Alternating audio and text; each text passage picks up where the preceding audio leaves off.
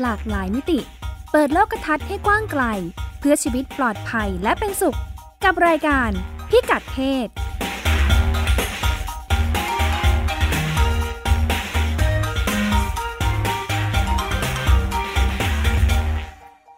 ก่อนอื่นต้องขอบคุณทางสื่อมวลชนเป็นอย่างยิ่งนะคะ ที่มองเห็นความสำคัญในเรื่องที่เราจะต้องดำเนินการในงานสาธารณสุขจริง ๆ ก็เป็นงานแม่และเด็กที่ทางด้าน กระทรวงสาธารณสุขดูแลระบบของประเทศนะคะ แล้วก็หนึ่งในเรื่องที่มีผลต่อการจัดบริการทางด้านสาธารณสุขของเรา แล้วส่งผลต่อจริงๆ ส่งผลต่อเรื่องสุขภาวะของคนทุกกลุ่มวัยนะคะ ก็คือเรื่องการที่ทำอย่างไรจะทำให้การตั้งครรภ์ที่ไม่ปลอดภัยเนี่ยหมดไปนะคะ ซึ่งจากการดำเนินการมาอย่างต่อเนื่อง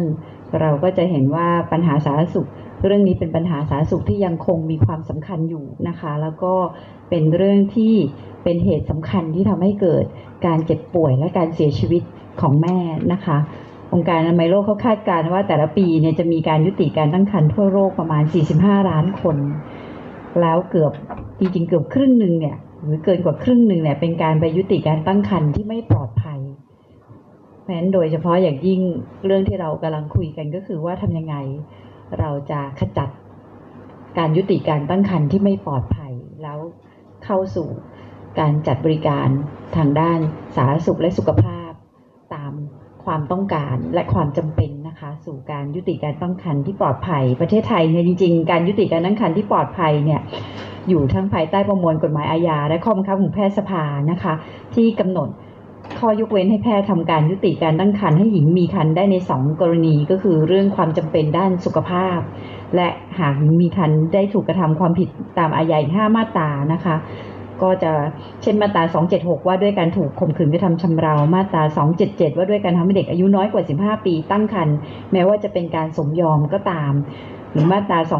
282 283 284 นะคะ กรณีที่ถูกล่อลวงมาทำอนาจารใช้อุบายล่อลวงบังคับข่มขู่ทั้งหมดนะคะ อันนี้กฎหมายทั้งของกฎหมายอาญาแล้วก็ของกฎของแพทยสภาก็ได้ครอบคลุมให้สามารถทำการยุติการตั้งครรภ์ที่ปลอดภัย แพทยสภาเองในปี 2548 นะคะ ก็ทำแนวปฏิบัติว่าด้วยหลักเกณฑ์การปฏิบัติเกี่ยวกับการยุติการตั้งครรภ์ทางการแพทย์ เป็นการขยายความเพิ่มเติมของมาตรา 305 ของประมวลกฎหมายอาญา ระบุข้อยกเว้นนะคะว่า 1. หากมีปัญหาด้านสุขภาพจิต หรือมีความเครียด เนื่องจากพบว่าทารกมีความผิดปกติพิการรุนแรง หรือมีความเสี่ยงอื่น ๆ ต่อภาวะการตั้งครรภ์นั้นนะคะ ซึ่งอันนี้ก็เป็นการทำงานของตัวเครือข่ายนะคะมีประวัติ การทำงานต่อเนื่องมายาวนานของกลุ่มเครือข่ายของผู้หญิงที่ตั้งครรภ์ไม่พร้อมนะคะ ได้ทำงานมาโดยตลอดก็เป็นตัวจริงเสียงจริงของเจ้าของสถานการณ์และตัวปัญหาที่เขากำลังเผชิญอยู่นะคะ รวมไปจนถึงข้อจำกัดที่ทำให้เขาไม่สามารถได้รับบริการการยุติการตั้งครรภ์ที่ปลอดภัย ตรงนี้กรมอนามัยโดยระบบในด้านสาธารณสุขด้วยนะคะ ที่เราดูแลระบบเรื่องการจัดบริการในเรื่องของของ แม่และเด็กเนี่ยค่ะ เราก็เห็นว่าการพัฒนาการเข้าถึงบริการยุติการตั้งครรภ์ที่ปลอดภัยสำหรับประเทศไทยเนี่ยควรจะเดินหน้าต่อเนื่องมานะคะ วันนี้ก็อยากจะพูดถึงเรื่องที่เราเคยคุยกันมาโดยตลอดก็คือ การใช้ทางเลือกของการยุติการตั้งครรภ์ที่ปลอดภัยด้วยยาในประเทศไทย เราก็ใช้ความพยายามพูดคุยและผลักดันเรื่องนี้มาโดยตลอดว่าจะเป็นทางเลือกหนึ่งที่ช่วยลดอันตราย เรื่องการยุติการตั้งครรภ์ที่ไม่ปลอดภัย หลายประเทศที่ดำเนินการเรื่องนี้ก็เห็นชัดเจนว่าลดค่าใช้จ่าย ทั้งของภาครัฐและผู้ที่ต้องรับบริการเองนะคะ ลดความแทรกซ้อนที่จะเกิดขึ้นตามมาค่อนข้างมากนะคะ แล้วก็มีการทำงานแบบนำร่องมาแล้วนะคะ โดยมูลนิธิคอนเซปต์ทำการศึกษานำร่องเรื่องระบบการให้บริการยุติการตั้งครรภ์ด้วยยานะคะ ที่เราเรียกมีชื่อทางการค้าว่าเมทาบอนนะคะ ซึ่งก็มีตัวยาที่ ที่ทำให้เราได้ทำการประเมินมาตั้งแต่ 2555 ถึง 2557 ถึงรูปแบบที่ดีที่สุดในการจัดบริการว่ามีประสิทธิภาพในการยุติการตั้งครรภ์ได้ถึงร้อยละ95 ใกล้เคียงกับวิธีการที่ต้องไปใช้วิธี ที่ใช้หัตถการอื่น ๆ ทางสัญญกรรมนะคะ แต่อันตรายน้อยกว่าปลอดภัยกว่า เพราะฉะนั้นในขณะนี้ยาตัวนี้ก็บรรจุอยู่ในบัญชียาหลักแห่งชาติแล้ว เพื่อใช้สำหรับยุติการตั้งครรภ์ทางการแพทย์นะคะ โดยเราก็จัดแนวปฏิฏิบัติอย่างชัดเจน ทั้งเรื่องการนำเข้าของยา ทั้งเรื่องการที่สถานบริการนะคะ จะสามารถมีตัวยานี้เพื่อจัดบริการให้กับ ผู้ที่ต้องการยุติการตั้งครรภ์ให้เกิดความปลอดภัยที่สุดนะคะผลักดันให้เกิดเครือข่าย ซึ่งวันนี้ก็มีการประชุมสัมมนา เพื่อจะพัฒนาเครือข่ายอาสาส่งต่อยุติการตั้งครรภ์ที่ปลอดภัยต้องอ่าน เว้นวรรคไม่ดีนะคะ เครือข่าย จัดบริการยุติการตั้งครรภ์ที่ปลอดภัยนะคะ ได้อย่างมีคุณภาพและมาตรฐาน คือคือเรื่องที่ว่าเรากำลังคุยเรื่องเครือข่ายผู้หญิงที่เขาตั้งครรภ์โดยไม่พร้อม และเข้าสู่การยุติการตั้งครรภ์ที่ปลอดภัย และมาสู่เครือข่ายที่จะช่วยดูแลทำให้เกิดอาสาว่าทำยังไง เขาจะเข้าสู่ระบบบริการหรือการส่งต่อเพื่อเข้าสู่บริการที่ปลอดภัยให้เกิดขึ้นนะคะ ขณะนี้แพทย์อาสาที่เราเรียกสั้นๆว่า RSA Referral System for Safe Abortion เนี่ยค่ะ ในประเทศไทยมีประมาณ 130 คนนะคะ แล้วยังมีสา สาขาวิชาชีพอื่น ๆ เป็นอาสาของ RSA ทั้งสิ้นอีก 348 คนนะคะ แล้วก็จริง ๆ ขณะนี้อยู่ในหลักประกันสุขภาพแห่งชาติที่สำนักงานหลักประกันสุขภาพแห่งชาติ สปสช สนับสนุนเรื่องค่าบริการในการจัดบริการ สนับสนุนเรื่องค่ายาและกระบวนการการดำเนินการเพื่อป้องกันและควบคุมในเรื่องนี้โดยรวมทั้งหมดนะคะ เพราะฉะนั้นเราก็มีความมุ่งหวังเป็นอย่างยิ่งว่าคุณภาพชีวิต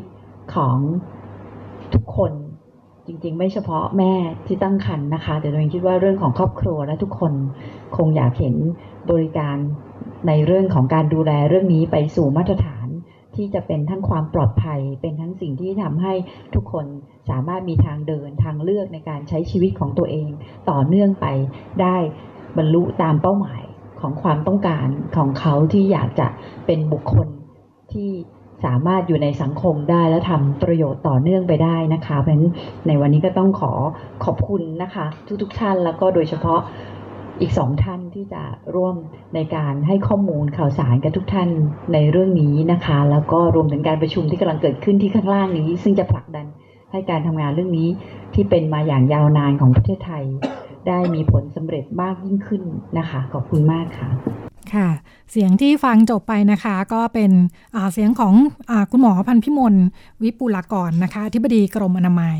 แล้วก็เสียงที่ฟังอยู่ในขณะนี้คือดิฉันรัชดาตราภาคนะคะนะคุณสุดามั่งมีดีนะคะสวัสดีค่ะค่ะ ก็เปิดรายการเปิดรายการด้วยเป็นเสียงจากการแถลงข่าว ซึ่งจัดขึ้นในการประชุมระดับชาติสุขภาวะทางเพศครั้งที่ 3 นะคะะหัวข้อเรื่องการตั้งครรภ์ในวัยรุ่น จากยุทธศาสตร์สู่การปฏิบัติที่ยั่งยืน ซึ่งจัดไปเมื่ออปลายเดือนมกราที่ผ่านมาที่ โรงแรมเซ็นทรานะคะบายเซ็นทราศูนย์ราชการแจ้งวัฒนะ ก็เป็นการถแถลงข่าวกับสื่อมวลชน โดยทางกรมอนามัยเนี่ยร่วมกับตอนท้ายๆ จะมีที่คุณหมอพูดว่าเชิญอีกสองท่านนะคะอีกสองท่านที่ร่วมอยู่บนเวทีถแถลงข่าวเนี่ยคืออตัวแทนจากสำนักงานกองทุนสนับสนุนการสร้างเสริมสุขภาพ หรือสสสแล้วก็อีกท่านหนึ่งเนี่ยคืออตัวแทนจากเครือข่าย เครือข่ายสนับสนุนทางเลือกของผู้หญิงที่ท้องไม่พร้อมอเครือข่าย Choice นะคะรวมทั้งออีกอีกหน่วยงานที่เป็นเครือข่ายเหมือนกันก็คืออเครือข่ายอาสา เพื่อการยุติการตั้งครรภ์ที่ปลอดภัยให้แก่ผู้หญิงที่ท้องไม่พร้อมอก็สนับสนุนโดยกรมอนามัยกระทรวงสาธารณาสุขด้วยเช่นกันทำให้น่าสนใจในแง่ที่ว่าดิฉันคิดว่านี่เป็นครั้งแรก ๆ ที่เป็นการหน่วยงานภาครัฐ ที่จัดบริการมีหน้าที่จัดบริการสุขภาพและสาธารณสุขเนี่ยมีการตั้งโต๊ะเพื่อพูดถึงเรื่องการยุติการตั้งครรภ์อย่างชัดเจนว่าในในระบบเรามีการให้บริการยังไง แล้วก็โดยแนวนโยบายเรื่องนี้ที่ทางเป็นยังไงในบ้านเราก็จริงๆ แล้วการพูดพูดถึงเรื่องนี้จริงๆเป็นเรื่องอ่อนไหวเนาะในสังคมในทุก ๆ สังคมในหลาย ๆ สังคมหลังจากที่ที่ คุณหมอพูดจบเนี่ยก็จะต่อด้วยทางเครือข่าย Choice ซึ่งประเด็นที่พูดถึงเนี่ยชัดเจนว่าเป็นเป็นการพูดถึงทางเลือกของการท้องไม่พร้อมนะคะปัญหาท้องไม่พร้อมทางเลือกคือ 1 สามารถยุติตั้งครรภ์ได้ และอีกทางเลือกหนึ่งคือการท้องต่ออก็เป็นการพูดถึงจากการจะพัฒนาระบบ ที่จะรองรับสำหรับคนที่ตัดสินใจท้องต่อในขณะที่ไม่พร้อมตอนท้องเนี่ยไม่พร้อมแล้วถ้าจะท้องต่อเนี่ยมันมีระบบบริการสุขภาพและสังคมอะไรที่เข้ามาสนับสนุนได้บ้างเพื่อที่จริงๆ ก็คือเราเราเห็นปัญหาเนาะพอท้องไม่พร้อมปั๊บไม่รู้จะทำยังไงกับชีวิต ไปทำแท้งผิดกฎหมายทิ้งเด็กเออนี่คือปัญหาที่ที่ทุกคนพยายามช่วยกันแก้ไขว่าเรื่องทางเลือกเอเพื่อจะให้อ่า ชีวิตเดินหน้าต่อไปได้เนี่ยมันมีอะไรบ้างนะคะก็จะเป็นทางหลักๆ ก็จะเป็นสองทางเลือก จะยุติตั้งครรภ์ไหมหรือว่าจะท้องต่อซึ่งเงื่อนไขมีเงื่อนไขปัจจัยหลายอย่างที่ต้องพิจารณาว่าจะเลือกทางไหน ซึ่งสองทางเลือกควรจะเป็นทางเลือกที่เป็นไปได้จริงถ้าจะท้องต่อแปลว่ามีอะไรมาสนับสนุนได้บ้าง ไม่ใช่แบบว่าท้องต่อแล้วฉันก็แบบว่าล้มจมไปทั้งชีวิต มันก็ไม่ไม่น่าเลือกเนาะมันถึงนำมาสู่ปัญหาการทำแท้งแล้วก็ทิ้งเด็ก อย่างที่เราเจอกันเพราะฉะนั้นก็ในในระบบบ้านเราก็ดูเหมือนกำลังอยู่ระหว่างที่จะพยายามพัฒนาทั้งสองด้านสองทางเลือกเพื่อให้เป็นระบบที่ที่รองรับปัญหาได้จริง อย่างมีประสิทธิภาพอืมเป็นประเด็นที่ดิฉันคิดว่าน่าสนใจคือมีการพูดถึงในในทุกสังคมมานานแล้วแหละเรื่องนี้ แล้วก็ หลายประเทศก็มีความเคลื่อนไหวในเรื่องนี้ด้วยเหมือนกันค่ะ ก่อนที่จะมาดูในในทางปฏิบัติเลยเนาะเดี๋ยวช่วงช่วงครึ่งหลังรายการเนี่ยเราจะคุยกับคุณหมอมีคุณหมอจะมาคุยให้ฟังว่าเอ๊ะจริง ๆ แล้วเรื่องการในทางการแพทย์เนี่ย เวลาเราพูดถึงการยุติการตั้งครรภ์ที่ปลอดภัยเนี่ยมันมันหมายถึงอะไรเรามาดูของต่างประเทศกันก่อนว่าแล้วประเทศอื่นเนี่ยเขามี เรื่องเงื่อนไขการปฏิบัติการเคลื่อนไหวในเรื่องนี้ยังไงกันบ้างค่ะก็การยุติการตั้งครรภ์เนี่ยเป็นสิ่งที่มีกฎหมายกำกับไว้อย่างเข้มงวดใน แทบทุกประเทศทั่วโลกเลยนะคะ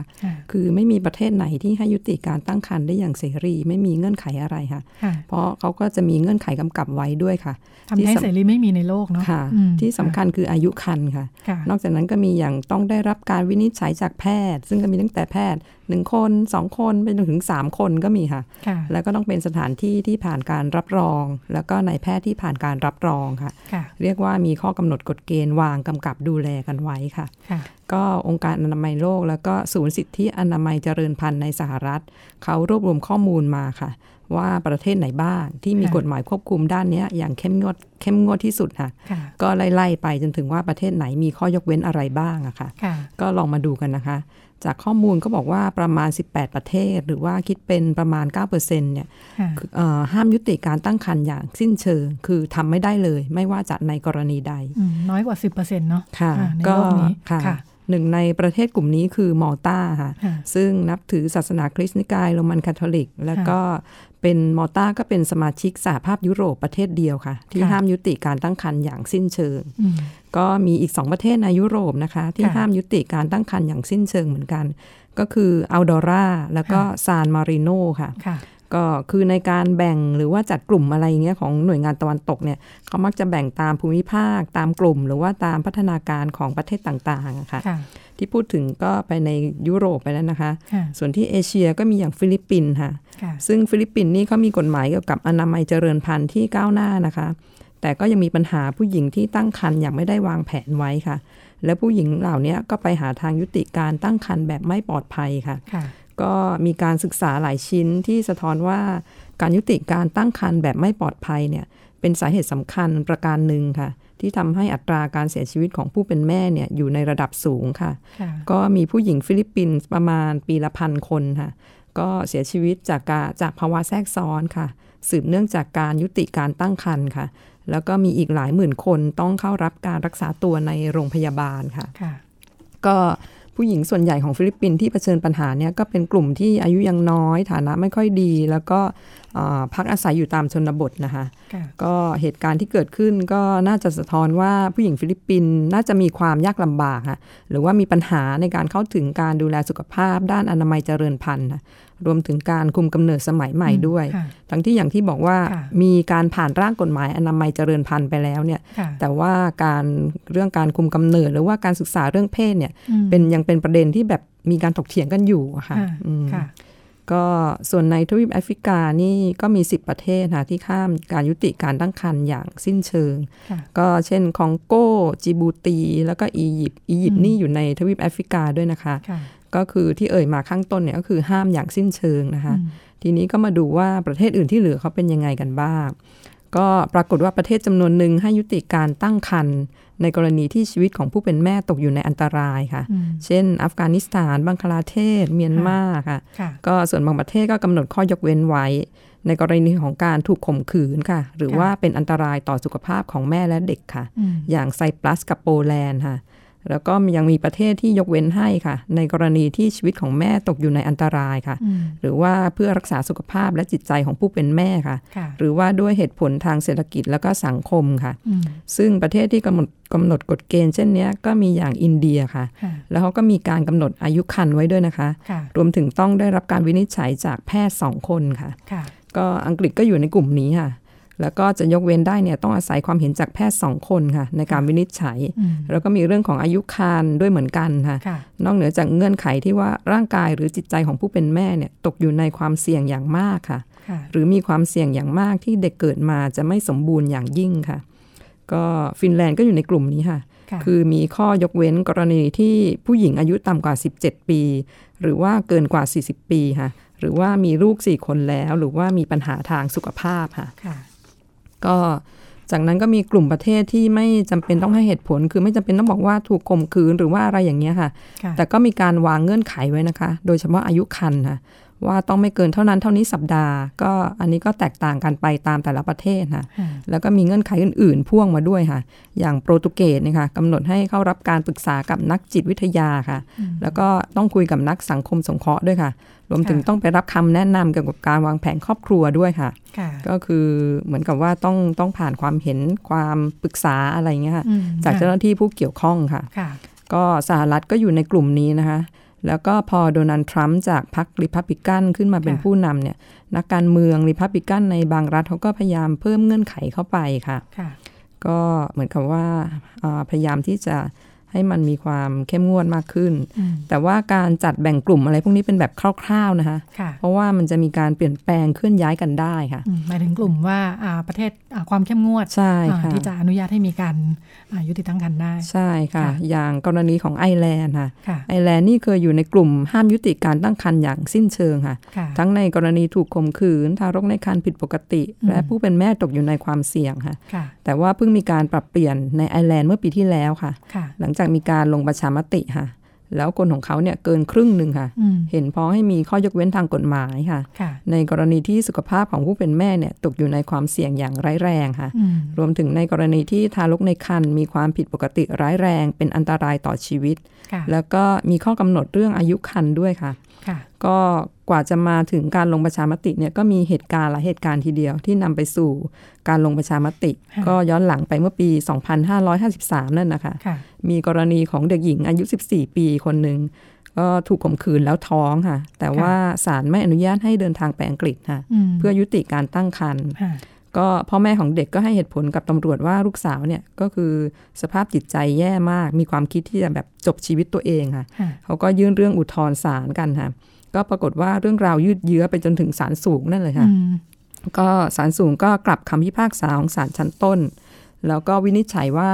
ความเสี่ยงที่มีอยู่สูงมากเนี่ยค่ะที่เด็กหญิงคนนี้จะจบชีวิตตัวเองอะเป็นเหตุผลที่ทำให้ต้องยุติการตั้งครรภ์ค่ะ แล้วก็อนุญาตให้เดินทางไปอังกฤษค่ะ แต่เด็กสาวคนนี้คงจะเครียดมากค่ะก็แทงลูกไปหลังจากที่ศาลมีคำวินิจฉัยค่ะ ฟังแล้วก็เครียดตามเลยนะคะ ใช่ค่ะ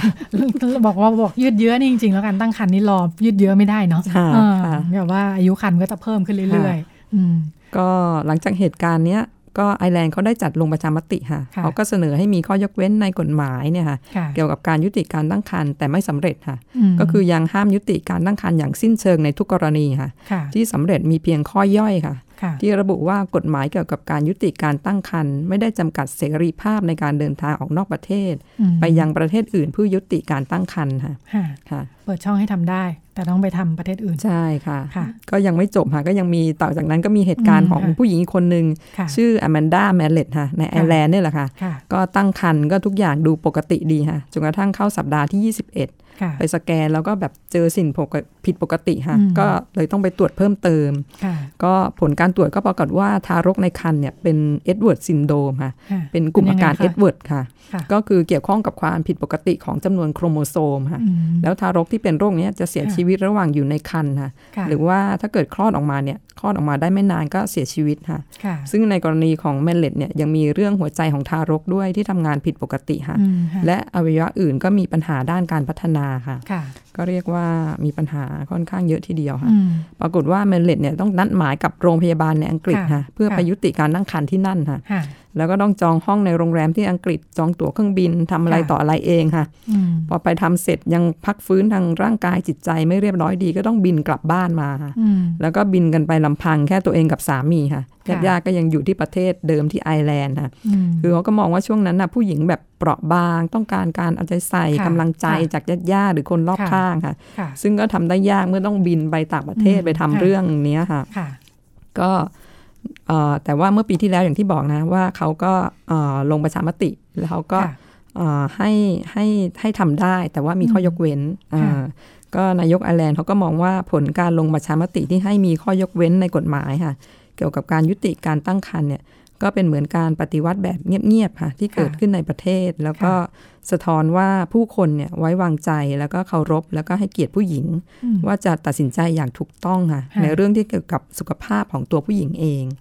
ก็ในส่วนของกลุ่มที่สนับสนุนให้มีข้อยกเว้นในกฎหมายเนี่ยเขาให้เหตุผลเพิ่มเติมเลยค่ะว่า มีการสั่งยาทางออนไลน์กันอย่างผิดกฎหมาย ซึ่งเป็นอะไรที่แบบอันตรายมากค่ะถ้าเกิดแบบเหมือนกับว่าไม่ไม่แก้ปัญหาปล่อยให้เกิดขึ้นต่อไปค่ะ ที่ชิลีก็เป็นอีกประเทศประเทศหนึ่งค่ะ ที่มีการปรับเปลี่ยนกฎหมายด้านนี้ไปมาค่ะ คือเดิมเขามีข้อข้อยกเว้นทางกฎหมายค่ะ ก็มีให้ตั้งแต่ปี 2540 2474 นั่นนะคะแต่ว่าพอออกุสโตปิโนเช่ชื่อคุ้นๆไหมคะเขาถูกขนานนามว่าผู้นำเผด็จการค่ะ เขาขึ้นสวมนาจปี 2532 ค่ะแล้วก็ห้ามยุติการนั่งคันอย่างสิ้นเชิง คือกำหนดให้ผิดกฎหมายในทุกกรณีเลยค่ะ ก็ปรากฏว่าข้อห้ามนี้ไม่ได้ทำให้การยุติการตั้งครรภ์หมดไปค่ะ แต่ว่าทำให้อันตรายมากขึ้น เพราะว่าไปลักลอบทำกันแบบไม่ปลอดภัยค่ะจนกระทั่งเมื่อสองปีที่แล้วนี่เองค่ะสารรัฐธรรมนูญของชิลีเขาก็อนุมัติร่างกฎหมายค่ะ ให้ยุติการตั้งครรภ์ในกรณีที่ชีวิตของผู้เป็นแม่อยู่ในอันตราย หรือว่าถูกข่มขืน หรือว่าทารกในครรภ์เนี่ยจะไม่รอดนะก็คือตกอยู่ในอันตรายค่ะ ก็ยังมีประเทศอื่นนะคะที่กำลังมีการเคลื่อนไหวกันอยู่ด้วยค่ะ อย่างเกาหลีใต้เป็นหนึ่งในนั้นค่ะ ปัจจุบันเกาหลีใต้เขามีข้อยกเว้นให้ค่ะ กรณีที่ถูกข่มขืน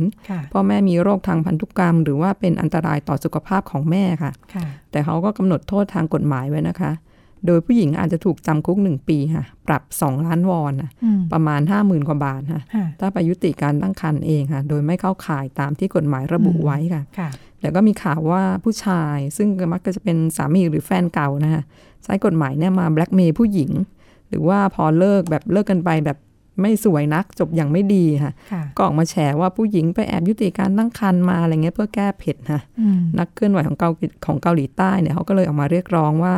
ข้อจำกัดที่เข้มงวดเนี่ยทำให้ผู้หญิงที่ตั้งครรภ์ไม่พร้อมเนี่ยต้องหันไปพึ่งกระบวนการที่ไม่ปลอดภัยค่ะ แถมยังถูกแบล็กเมย์จากแฟนเก่าอีกค่ะก็มีปัญหาตามมาค่ะ ก็ที่เล่ามาเป็นการเคลื่อนไหวส่วนหนึ่งค่ะคะของต่างประเทศนะเกาหลีใต้ก็เป็นเป็นประเทศเป็นประเทศหนึ่งที่ที่มีปัญหาเรื่องการทำแท้งผิดกฎหมายอตอนที่นั้นมีโอกาสได้ไปไปดูงานเรื่องการท้องไม่พร้อมอของที่เกาหลีคล้ายๆกันในแง่ที่ว่าคล้าย ๆ กันคือปัญหาที่ผู้หญิงเจอเนาะคือในใน ถ้าน้ำหนักในงานด้านการป้องกันมันไม่ดีเนี่ยปัญหาก็จะยิ่งเกิดเยอะคือไม่รู้วิธีคุมกำเนิดที่ถูกต้องน่าสนใจตรงเวลาเรามองเกาหลีเราจะรู้สึกเป็นประเทศทันสมัยก้าวหน้าเนาะก้าวหน้าทันสมัยนะแต่ว่าใช่แต่ว่าสิ่งที่เรามักจะเจอในประเทศเอเชียที่ดูก้าวหน้าไฮเทคเนี่ยคือในทางสังคมเนี่ยค่อนข้างอนุรักษ์นิยมอ๋อค่ะแล้วก็เพศศึกษา ยังไม่ค่อยมีประสิทธิภาพอะคนก็จะไม่รู้วิธีคุมกำเนิดพูดเรื่องนี้ก็ไม่ได้ผู้หญิงควรจะรักนนสงวนตัวนะยังยังมีความเชื่อแบบนี้อยู่เรื่องผู้หญิงผู้ชาย แล้วก็พอมันก็จะเกิดปัญหาได้ง่ายอย่างที่บอกว่าถ้าท่านน้ำหนักในเรื่องการป้องกันต่ำเนี่ยพอเกิดปัญหาปั๊บเอาทางออกก็ไม่มีอีกก็ แต่ที่ฉันไปในช่วงสักสามสี่ปีที่ผ่านมานะด้วยด้วยประสิทธิภาพแบบเกาหลีเนี่ย ตอนนั้นที่เขาลุกขึ้นมาพยายามแก้ปัญหาเนี่ย อืมก็ก็น่าสนใจว่าว่ารองรับไปได้แค่ไหนเนาะอย่างที่ที่คุณสุดาเล่าให้ฟังก็ดูเหมือนยังยังเคลื่อนไหวกันอยู่ ยังมีการเคลื่อนไหวกันอยู่ค่ะเพราะว่าในในในแง่หนึ่งก็กลุ่มที่ทำงานเรื่องผู้หญิงในเกาหลีก็ค่อนข้างเข้มแข็งค่ะประเด็นนี้ก็เป็นประเด็นมหาวิทยาลัยในเกาหลีที่ที่ ศึกษาเรื่องผู้หญิงเนี่ยก้าวหน้ามาก ๆ ในเอเชียเลยข้อเสนออการทำความเข้าใจกับปัญหาแล้วก็การเรียกร้องเนี่ยชัดเจนมาก แต่ก็เลยเหมือนว่ามันยังไม่ได้มานะแต่ว่ามีความมีความกระตือรือร้นที่จะที่จะให้มีการแก้ปัญหาที่จะทำให้ดูแลผู้หญิงได้ดีขึ้นค่ะต่างประเทศเราพักกันตรงนี้เนาะแล้วเดี๋ยวช่วงหลังเรากลับมาดูว่าแล้วเวลาเราพูดถึงการ ยุติการตั้งครรภ์การนำแท้งที่ปลอดภัยเนี่ยอของบ้านอื่นเมืองอื่นเขาเป็นอย่างนี้เนี่ยบ้านเราเป็นยังไงบ้างเดี๋ยวช่วงที่สองกลับมาคุยคุณหมอค่ะ คุณกำลังฟังรายการพิกัดเพศ ทาง www.thaipbsradio.com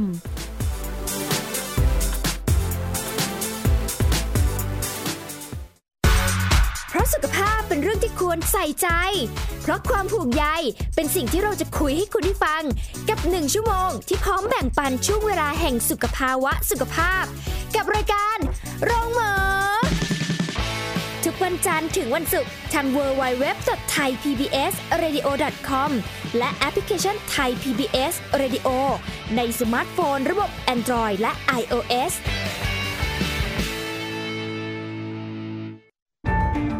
ฟังสปอตตัวนี้แล้ว อย่าเพิ่งตกใจนะครับ พี่น้องชาวไทย วันนี้ประเทศไทยมีผู้สูงอายุถึง 10 ล้านคนจำนวนผู้สูงอายุจะมีมากกว่าเด็กและวัยรุ่นหนึ่งใน 10 ต้องอยู่ตามลำพัง อายุจะยืนยาว แถมยังเจ็บป่วยและยากจน คุณคงไม่อยากเป็นหนึ่งในนั้นใช่ไหมครับ เตรียมตัวให้พร้อมตั้งแต่วันนี้ หัวใจไม่มีวันชรา ไทย PBS ติดปีกความคิด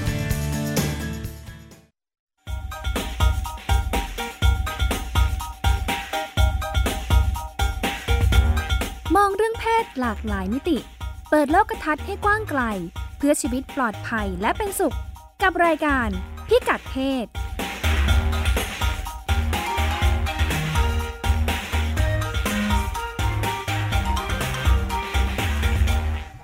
จากช่วงแรกเราก็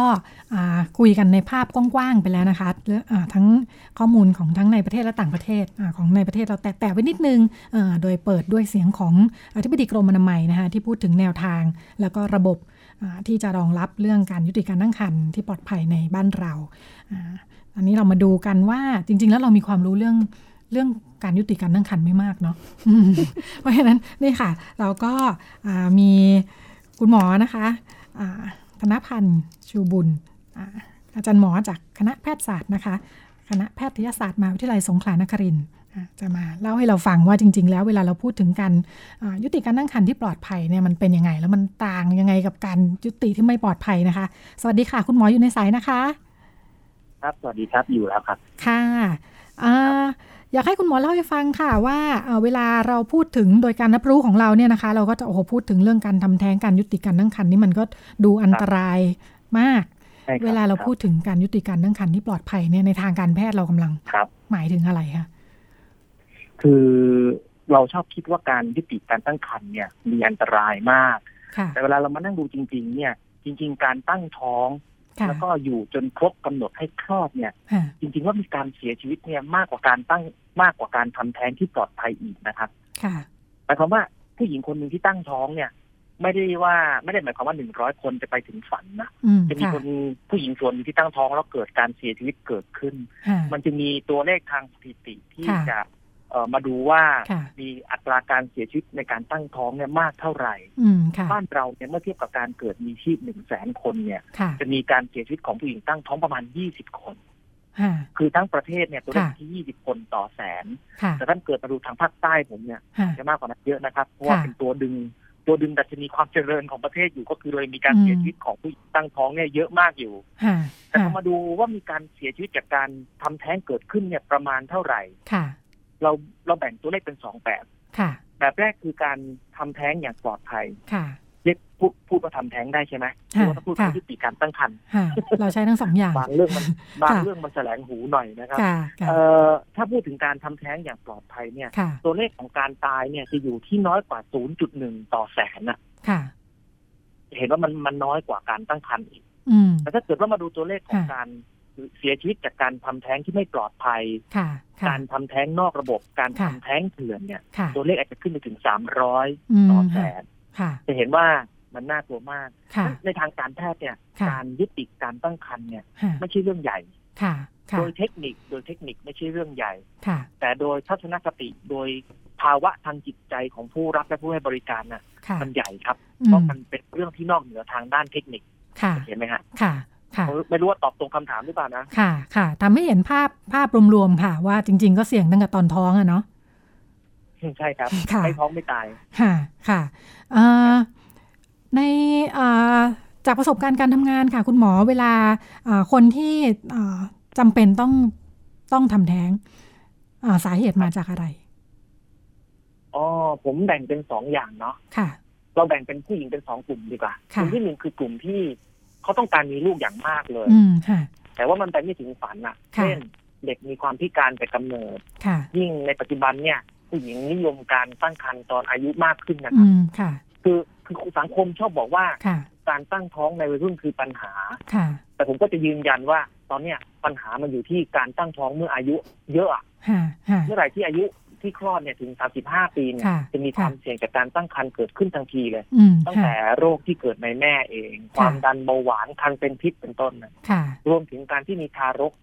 มีความพิการแต่กำเนิดโดยเฉพาะกลุ่มที่เป็นดาวน์ซินโดรม เมื่ออายุถึง 35 ปีเนี่ยผู้หญิงท้อง 360 คนจะมีหนึ่งคนนะครับ ที่จะมีลูกเป็นดาวน์ซินโดรมได้ คนกลุ่มเนี่ยคือคนกลุ่มที่เขาอยากจะตั้งท้อง และเกิดอุปสรรคของชีวิตขึ้นมา แล้วก็ต้องยุติการตั้งครรภ์ให้เขาพวกนี้เนี่ยหมอส่วนใหญ่หมอสูติส่วนใหญ่จะดูแลจะดูแลได้ครับ จะให้การบริการได้ แต่ก็จะมีหมอสูกลุ่มหนึ่งนะครับ ที่จะรังเกียจมากเลยที่จะไม่กล้าที่จะดูแลคนไข้กลุ่มนี้ ไม่กล้าที่จะแตะต้องเรื่องการทำแท้งทุกประการไม่ว่าจะเป็นกรณีใด ทั้งสิ้นกลุ่มที่สองคือกลุ่มที่ไม่ได้มีความพร้อมในการตั้งท้อง ก็คือกลุ่มที่เป็นปัญหาของพวกเราตอนนี้ที่เรามาถกเถียงกันที่มีการเขาบอกแย้งกันก็คือกลุ่มนี้แหละน่าสงสารมาก เพราะเขาไม่พร้อมที่จะตั้งท้องอะไรบ้างที่เป็นสาเหตุนะครับ อันที่หนึ่งเป็นนักเรียนค่ะไม่พร้อมแน่ๆเออเออมีคนพูดถึงเรื่องนี้เยอะมากครับกระทรวงศึกษาก็พูดถึงเรื่องนี้เยอะมาก แต่พอเราไปดูลึกๆจริง ๆ เนี่ย คนในกระทรวงศึกษาส่วนหนึ่งก็บอกว่า เออเมื่อพร้อมก็เรียนต่อได้ เมื่อพร้อมก็สามารถดรอปได้หยุดก่อนได้ แต่ไม่มีใครที่จะมาพูดเลยว่า เมื่อเมื่อไม่พร้อมให้ทำแท้งคนในกระทรวงคนในกระทรวงศึกษายังกลัวเรื่องการทำแท้งอยู่ในขณะที่คนในกระทรวงสาธารณสุขบางกลุ่มที่มีมากขึ้นเรื่อยๆเนี่ย มองว่า การทำแท้งอาจจะเป็นทางออก เพราะเอาเข้าจริง ๆ เนี่ย เราคิดให้เด็กเราคิดให้เขาทั้งนั้นว่าเขาควรจะต้องท้องได้เรียนได้ แต่บางทีหาคนที่ถามว่าเธอพร้อมที่จะท้องต่อไปไหมหรือเธอพร้อมที่จะให้เอาเด็กออกหรือเปล่าเนี่ยไม่ค่อยมีใครกล้าถามประโยคนี้เท่าไหร่นั่นคือเรื่องของการเรียนนะครับเออผมยังไม่ค่อยเชื่อเท่าไหร่ว่าเด็กที่ท้องคลอดลูกจะกลับมาเรียนได้อย่างปกติ อืมค่ะทำไมคะโอเคนะครับเออลองนึกถึงเราถ้าท้องค่ะ ค่ะ เราจะไปเรียนเราจะมองหน้าเพื่อนยังไง อืมค่ะบางครั้งเราต้องย้ายที่เรียนถึงกับเรียนที่เก่ามันก็มันก็แปลกแล้วอะ มันจะโดนสังคมสังสังคมเรายังไม่พร้อมที่จะยอมรับจริงๆนะคือในภาพในภาพในทางในทางนโยบายเนี่ยมันถูกบังคับให้ยอมรับแต่เอาเข้าจริง ๆ เนี่ยมันบังคับความรู้สึกของคนไม่ได้ผมเจอคนที่หลุดจากระบบการศึกษา แล้วมาทำงาน โดยที่ไม่ได้เรียนต่อเนี่ยหลายคนในชีวิตนี้ที่ผ่านมาตลอดสิบปีดังนั้นที่บอกว่านโยบายนโยบายถูกต้องครับ แต่การปฏิบัติเป็นบางทีมันยังเกิดปัญหาอยู่ค่ะค่ะเอ่ออีกกลุ่มหนึ่งคือคนคนที่มีปัญหาด้านเศรษฐฐานะ คือมีความยากจนครับ ค่ะ เออความจนมันไม่เข้าใครออกใครอะอืมค่ะโอเคไหมค่ะนั้นคำว่าจนของของเรากับคำว่าจนของชาวบ้านเนี่ย อาจจะไม่ อาจจะไม่เท่ากันอะ ค่ะคำว่าชาวบ้านยากจนบางทีเนี่ย มันคิดไปถึงว่าเย็นนี้จะทำอะไรให้ลูกกิน หรือเย็นนี้ลูกจะมีข้าวกินหรือเปล่า นั่นคือคนที่มีความยากจนจริงๆในขณะที่เราก็คือว่าเออเราจะผ่อนรถไม่ทันเดือนนี้อะไรเงี้ยซึ่งสเกลของความจนมันยากมันมันยากที่จะมาเปรียบเทียบกันนะครับฉะนั้นเนี่ย คนที่มาส่วนหนึ่งมาด้วยเรื่องของความยากจนแล้วคนที่ให้บริการนั้นอาจจะมองไม่เห็นหรือไม่เข้าใจว่าเขาจนนั้นหมายความว่าอย่างไรคนที่เป็นหมอในระบบตอนนี้เนี่ย เป็นคนที่มีฐานะนะครับ เออเด็กส่วนใหญ่เข้ามาเรียนหมอเนี่ย ผ่านการเรียนพิเศษอย่างโชคโชนพวกนี้ก็จะไม่เข้าใจหรอกว่าความจนคืออะไรนั่นคือเด็กคนเด็กที่มาเป็นหมอในรุ่นใหม่ ในในระยะหน้าๆที่เราต้องเจอกับกับพวกเขานะฮะโอเคแล้วครับ คนส่วนหนึ่งมันมันอาจจะเป็นแบบมีความยากจนจริงๆรู้จริง ๆ แต่หมอส่วนใหญ่จริงๆผมว่าอาจจะยังไม่รู้จักความยากจนเวลาบอกว่าจนจนไม่มีเงินเลี้ยงลูกเงี้ยนะคะคุณหมอ ใช่ แล้วบางทีพอเข้ามาถึงความยากจนปุ๊บเนี่ยหมอบางคนหูดับแล้ว ฟังไม่ได้ยินละเพราะเขาก็ไม่เข้าใจว่าทำไมเขาถึงเลี้ยงไม่ได้ทำไมถึงไม่ไปให้ เอ่อพ่อแม่ช่วยดูแลให้ยายย่าตาปู่ช่วยดูแลหรือทั้งการบอกว่าการตั้งท้องแล้วเอาไปฝากที่สารสงเคราะห์เด็กก่อนฟังคำนี้ก็เจ็บเจ็บใจมากเลยคือถ้าเกิด ผมเนี่ยไปบ้านเด็กสถานสงเคราะห์ไปแค่สองครั้งในชีวิตนะครับ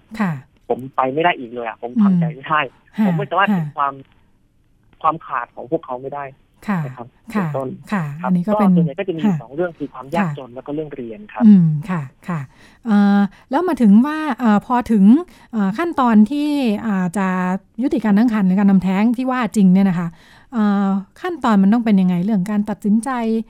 ต้องมีใครเข้ามาเกี่ยวข้องบ้างคะในระบบที่เป็นอยู่โอเคครับค่ะไอ้นี่คือคือสิ่งสำคัญเลยเพราะสังคมชอบพูดว่าทำแท้งเสรีค่ะ เวลาเราพูดเรื่องทำแท้งจะเปิดโอกาสให้คนเข้ามารับการบริการเนี่ยจะมีคนพูดเสมอว่านี่คือการทำแท้งเสรี ผมขอยืนยันก่อนว่า การทำแท้งเสรีจะไม่มีในโลกที่ให้บริการและเข้าถึงได้ใช่ไหมครับค่ะนั้นมันจึงมามาสู่ว่ากระบวนการเป็นอย่างไรกระบวนการรักษาคนท้องไม่พร้อมเนี่ยหรือต้องการจะทำแท้งเนี่ยด้วยกรณีใดก็ตามแต่มันเริ่มรักษาตั้งแต่เราสวัสดีคนไข้แล้วอะ เปิดประตูเข้ามาแล้วสวัสดีคนไข้แล้วพูดคุยว่าเธอเป็นอย่างไร มีอะไรจะเล่าให้หมอฟังบ้าง นี่การรักษา นี่การบำบัดแล้วนะครับ คนไข้ส่วนหนึ่งจะรับการพูดคุยเช่นนี้และบางครั้งบางคราวที่เราคุยเขาดีๆ หรือบำบัดด้วยการพูดด้วยการคุยเนี่ย คนไข้ส่วนหนึ่งในชีวิตผมเนี่ยตั้งท้องต่อได้ก็หลายคนค่ะครับคราวนี้มาถึงกระบวนการของการวิจิการตั้งครรภ์จริงๆ นอกเหนือจากการพูดคุยไปแล้ว ก็คือการตรวจร่างกายเพื่อที่จะดูว่า การที่จะทำแท้งเนี่ย มันทำได้จริงหรือเปล่า เพราะการแท้งนั้นอะ มันคืออายุคันเป็นตัวกำหนดหมายความว่าบางสถานที่อาจจะทำแท้งถึงยี่สิบอาทิตย์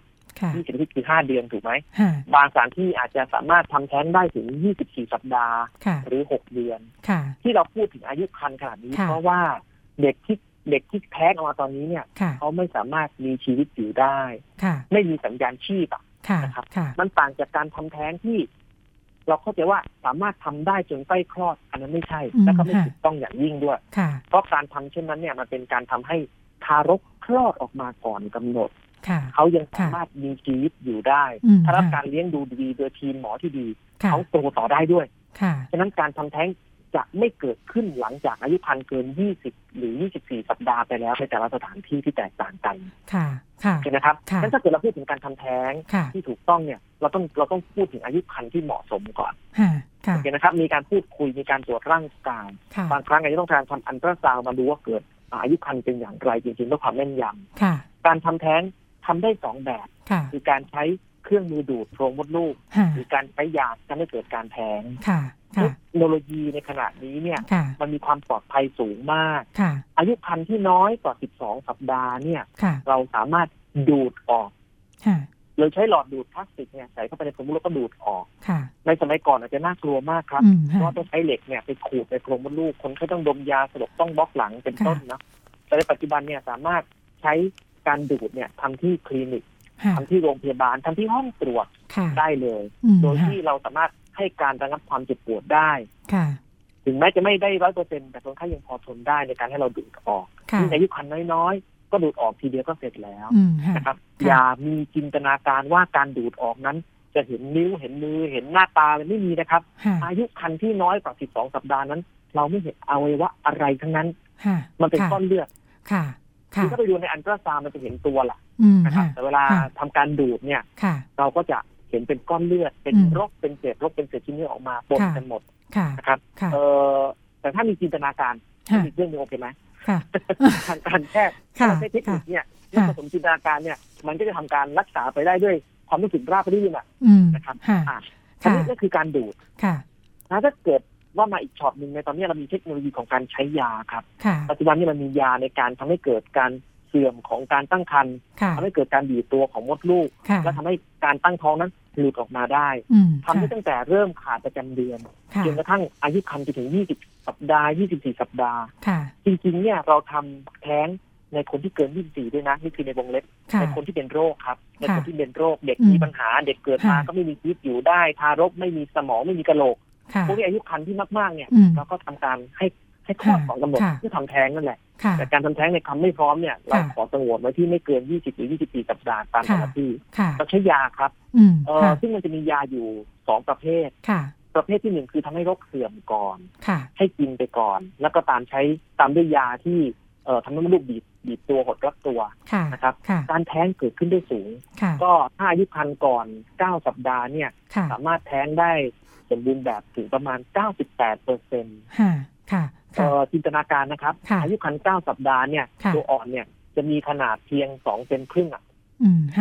เพราะนั้นฉะนั้นอย่าจินตนาการว่าเราเห็นอะไรออกมาถ้าเป็นก้อนเลือดมีกระดูออกมาเป็นต้นนะครับแต่ถ้าอายุคันมากกว่าเก้าสัปดาห์เนี่ยก็จะเริ่มเป็นตัวละเราจะเริ่มเห็นละนะครับ การใช้ยาก็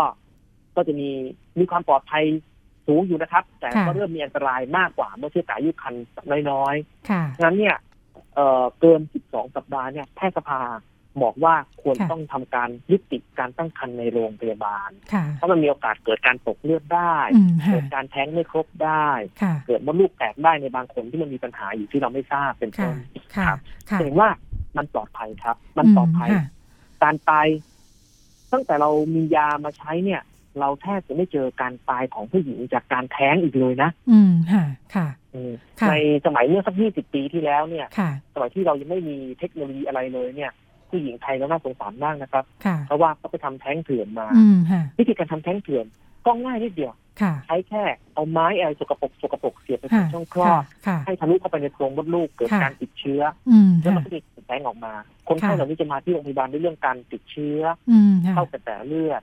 มีการเกิดภาวะไตวายตับวาย การแข็งตัวของเลือดผิดปกติ หายใจไม่ได้ส่วนหนึ่งคนก็เสียชีวิตจากพวกเราไปโดยที่เราไม่สามารถช่วยเหลือกลับมาได้ทันเป็นต้น แต่ตั้งแต่เราพบว่ายาบางตัวสามารถทำให้มีการบีบตัวของมดลูกจนกระทั่งเกิดการแท้งออกมาได้เนี่ย จะสังเกตว่าความรู้ที่ไปเร็วมากนะครับ ในวงเล็บในวงเล็บการทำแท้งเสรีมีอยู่จริงในโลกใต้ดินหมายความว่าทุกคนสามารถซื้อยาได้ในอินเทอร์เน็ต ยาเม็ดละสิบเอ็ดบาทสิบสองบาท สามารถซื้อขายกันในราคาเม็ดละพันบาท เม็ดละห้าร้อยบาท แล้วก็มาทำแท้งแล้วเกิดปัญหามีเพราะแทรกซ้อนเกิดขึ้นมีว่าลูกแตกเกิดขึ้นอะไรเป็นต้นผมยืนยันว่าการติดเชื้อเนี่ยน้อยลงครับคุณให้จะมาหาเราด้วยเรื่องว่ามีการแท้งไม่ครบเป็นต้น คุณไม่ต้องง่ายทีเดียวแค่ดึงออกคีบเศษส่วนที่เหลือออกมาเนี่ยคนไข้ก็จะก็จะปลอดภัย ค่ะครับฉะนั้นยาที่เขาเริ่มรู้รู้ว่ามีการทำให้เกิดการแท้งได้มีการใช้อยู่ใต้ดินเนี่ย ก็ถูกเอามาใช้จริง ๆ เข้าไปใน Google เนี่ยหาดูได้ง่ายมากนะครับ อันนี้การทำแท้งเสรี ซึ่งมันยังไม่มีความปลอดภัยนะครับ เพราะว่าบางคนมาทำให้เกิดการคลอดก่อนกำหนดมดลูกแตกไปเกิดขึ้นได้ แต่การทำแท้งในระบบเนี่ยมันปลอดภัยจริง ๆ ครับค่ะค่ะค่ะ แล้วแล้วในแง่ของคนที่ประสบปัญหาเองค่ะ คุณหมอจะมีวิธีแยกแยะยังไงคะเวลาพูดถึงว่าใต้ดินหรือบนดินหรือใต้ดินที่ว่าเนี่ยค่ะ เพราะว่าคำว่าใต้ดินบนดินนั้นคำว่าใต้ดินบนดินนั้นเนี่ยมันคือกระบวนการในการเข้าถึงบริการค่ะค่ะพอจะนึกออกไหมฮะคือมารับบริการจากพวกเราเนี่ย บนดินแน่นอน มีการบันทึกเป็นระเบียน มีการตรวจร่างกาย มีการประเมินเรื่องความปลอดภัยในการทำ หรือบอกว่าคนนี้ทำไม่ได้ เพราะมันเกินระยะปลอดภัยทำไม่ได้เพราะว่ามันไม่ใช่การทำแท้งแล้วเป็นต้นอันนี้คือกระบวนการที่เรียกว่าบนดินสะอาดและปลอดภัยเราประกันความปลอดภัยได้ไงถึงแม้จะไม่ปลอดภัยอยู่ในโรงพยาบาล ถ้าเกิดปัญหาขึ้นมาเราแก้ไขให้ได้ไงนะครับแต่ในกระบวนการที่มันไม่ได้ผ่านการพูดคุยดูแลอย่างพวกเราจากพวกเราจากทีมที่ได้รับการอบรมมา คนไข้จะมีความไม่ปลอดภัยตั้งแต่เริ่มต้นคิดแล้ว ว่าตัวเองจะทำแท้งถ้าต้องอาจจะทำไม่ได้ก็ได้ หรือเขาอาจจะได้รับบริการที่แพงกว่าปกติแพงเกินไปอะนะครับที่ประเทศไทยมันมียาฟรีให้อะ แต่เราต้องไปซื้อในราคาเซ็ตประมาณสักสามพันบาทหรือห้าพันบาทค่ะนะฮะค่ะอันต่อมาคือบางคนใช้ก็ไม่ถูกอืมค่ะใช้ไม่ถูกวิธีค่ะใช้มากเกินไปก็เกิดอันตราย ใช้น้อยเกินไปก็ไม่แท้งค่ะและยาสิ่งเนี้ยพอได้รับเข้าไปในร่างกายแล้วเนี่ยบางครั้งบางคราวมันทำให้เด็กเกิดความผิดปกติแต่กำเนิดค่ะได้ค่ะค่ะ อะไรเป็นต้นค่ะอันนี้คือความแตกต่างของคำว่าบนดินและก็ใต้ดินอืมค่ะค่ะเอ่อถ้าถ้าให้คุณหมอประเมินจากจากการทำงานเอ่อคิดว่าคือจริงๆ โดยโดยจินตนาการอีกเช่นกัน ถ้าคนที่เจอปัญหาท้องไม่พร้อมปั๊บเนี่ยดิฉันเชื่อว่าสิ่งแรกที่เขาจะทำคือเปิดอินเทอร์เน็ต แล้วก็จะเจอยาพวกนี้แหละค่ะคุณหมอประเมินว่ายังยังยังอยู่ในส่วนนี้เยอะสักกี่เปอร์เซ็นต์ คนที่ประสบปัญหาประเมินประเมินไม่ได้เพราะไม่เคยอืมถามจริงๆนะค่ะแต่ว่าค่ะเวลาคนที่เขาเดินมาหาเราเนี่ยคือค่ะคนที่มันมีโอกาสเนี่ยค่ะเข้าใจไหมฮะค่ะคือคนกลุ่มนั้นอะเขาโชคดีค่ะที่ได้เปิดอินเทอร์เน็ตเจอแล้วพบว่ามีกลุ่มแพทย์อืมค่ะหรือมีโรงพยาบาลค่ะบางที่เนี่ยค่ะให้บริการอยู่หรือค่ะมีสายด่วนหนึ่งหกหกสามค่ะให้บริการค่ะอยู่ แล้วเขาก็อืมจะรู้ว่าค่ะที่ไหนสามารถให้บริการได้อย่างไรค่ะเนี่ยนะ ค่ะฮะฉันถามว่ายังมีอยู่เยอะไหมอืมผมมว่าถ้าให้เดาตามจินตนาการส่วนตัว อันนี้เชื่อถือไม่ค่อยได้นะค่ะผมว่ามันค่ะก็ยังมีเยอะอยู่ครับค่ะมันก็ยังมีเยอะอยู่ค่ะเพอราะยู่ว่าที่ว่าไปอยู่ในช่องทางไหนนะคะก็ค่ะไม่รู้จะถามใครถูกไหมค่ะถามคุณครูคุณครูก็ไม่รู้อะค่ะมาถามหมอเจอบางที่หมอก็ด่าเขาอีกค่ะเจอใช่ไหมฮะ เจอพยาบาลบางที่เขาก็เขาก็รู้ว่าหมอทำแต่ถ้าเกิดเขาไม่สนับสนุนเขาก็ไม่บอกอะไรเป็นต้นอืมค่ะก็ก็แล้วค่ะแต่ครับเรายังมีความค่ะมีความเชื่อเรามีทัศนคติอยู่ค่ะค่ะค่ะเอ่อมาถึง เอ่อเรื่องขั้นตอนแรก ๆ ของการของปัญหาท้องไม่พร้อมนิดนึงค่ะคุณหมอเอ่อจากประสบการณ์ที่เอ่อเราติดตามเรื่องการทำงานของสายด่วนแฟนเพจเว็บไซต์ต่างๆ ที่เกี่ยวข้องกับพร้อมท้องไม่พร้อมเนี่ยนะคะเอ่อพบว่าข้อมูลคำถามที่เข้ามาเยอะมากที่สุดเลยเนี่ย เป็นเรื่องความกังวล คือหนูจะท้องไหมคะเนี่ยอืมอืมอ่าซึ่งจริงๆบางทีหลายจำนวนมากไม่ได้ท้องนะ แต่ว่าเป็นความกังวลครันะบจะท้องไหมเอ่อ ปัญหาคำถามลักษณะเนี้ยมันมันบอกอะไรบ้างหรือเปล่า หรือว่าเป็นขั้นตอนปกติว่าแบบเออจริง ๆ มันก็รู้ยากจริง ๆ ในทางคือการแพทย์เป็นยังไงถามเอาจริงๆเอาจริงๆเนี่ยมันค่ะเป็นคำถามที่ปกติแล้วก็ common sense มากเลยนะค่ะก็คือฉันเป็นขัดฉันจะท้องหรือเปล่าอะอืมค่ะเห็นไหมนั่นเป็นคำถามที่ที่ดีที่ถามอย่างเนี้ยครับค่ะเพราะชีวิตชีวิตผมเนี่ยค่ะมันเจอคนประเภทที่บอกว่าไม่รู้ว่าท้องอะค่ะแล้วอยู่ๆก็ มาด้วยอาการปวดท้องแล้วก็คลอดลูกโอ้ที่เจอน้อยมากนะครับ คนประเภทคือคนที่เอ็กซ์ตรีมมาก เราจะไม่เอามาอยู่ในวงจรชีวิตเรานะค่ะแต่ในคนปกติเนี่ยค่ะเขาย่อมมีความสงสัยอืมค่ะและเมื่อสงสัยเนี่ยค่ะมันก็จะมีวิธีการจัดการกับความสงสัยของตัวเองเนี่ย หลายวิธีมากค่ะคนบางคนเก่งครับ โรงเรียนค่ะก็สอนดีครับอืมเขาค่ะเข้าไปในร้านสะดวกซื้อ เข้าไปในร้านขายยา ซื้อแถบตรวจปัสสาวะค่ะอย่างนี้ง่ายที่สุดละค่ะสมัยก่อนไปซื้อเนี่ยยังรู้สึกอายเนาะค่ะแต่เดี๋ยวนี้เนี่ยเข้าไปในร้านขายยาเนี่ยค่ะซื้อ ได้ด้วยความสบายใจเพราะใครๆเขาก็ซื้อกันโอเคไหมค่ะผมว่านี่มันคือสิ่งที่ดีอะเพราะค่ะเขาก็ตรวจได้เองค่ะนี่คือการแก้ปัญหาของคนกลุ่มหนึ่งแต่การแก้ปัญหาของบางกลุ่มก็คือเขาไปหาก่อนค่ะไปถามก่อนว่าเออเมนส์ขาดเกิดอะไรขึ้นค่ะท้องตรวจยังไงเขาก็จะหาความรู้จากอินเทอร์เน็ตค่ะซึ่งเรื่องของการตรวจว่าท้องหรือไม่ท้องนั้น มันเป็นความจริงมากกว่าอารมณ์มากกว่าทัศนคติถูกไหมค่ะเพราะว่าเมนส์ขาดตรวจทีขึ้นสองขีดค่ะนี่มันคือความเป็นจริงมันคือวิทยาศาสตร์ค่ะนั้นเขาก็จะ